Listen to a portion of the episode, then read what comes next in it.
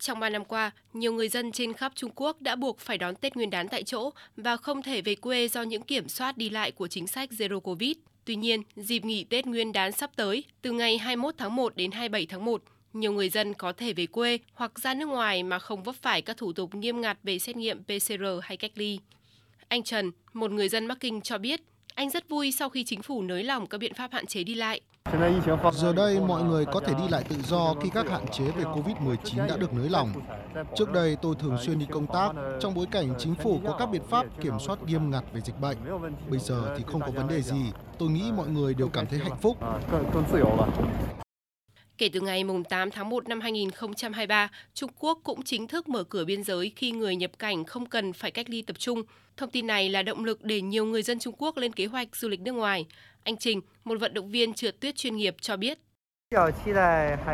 Tôi thực sự mong được ra nước ngoài một lần nữa bởi vì tôi đã không ra nước ngoài để trượt tuyết trong một thời gian dài rồi.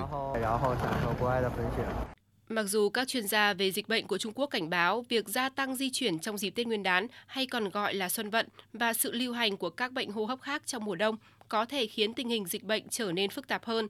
Tuy nhiên, sau nhiều năm phải đón Tết tại chỗ, dịp xuân vận năm nay nhiều khả năng sẽ chứng kiến sự bùng nổ trong đi lại của người dân Trung Quốc.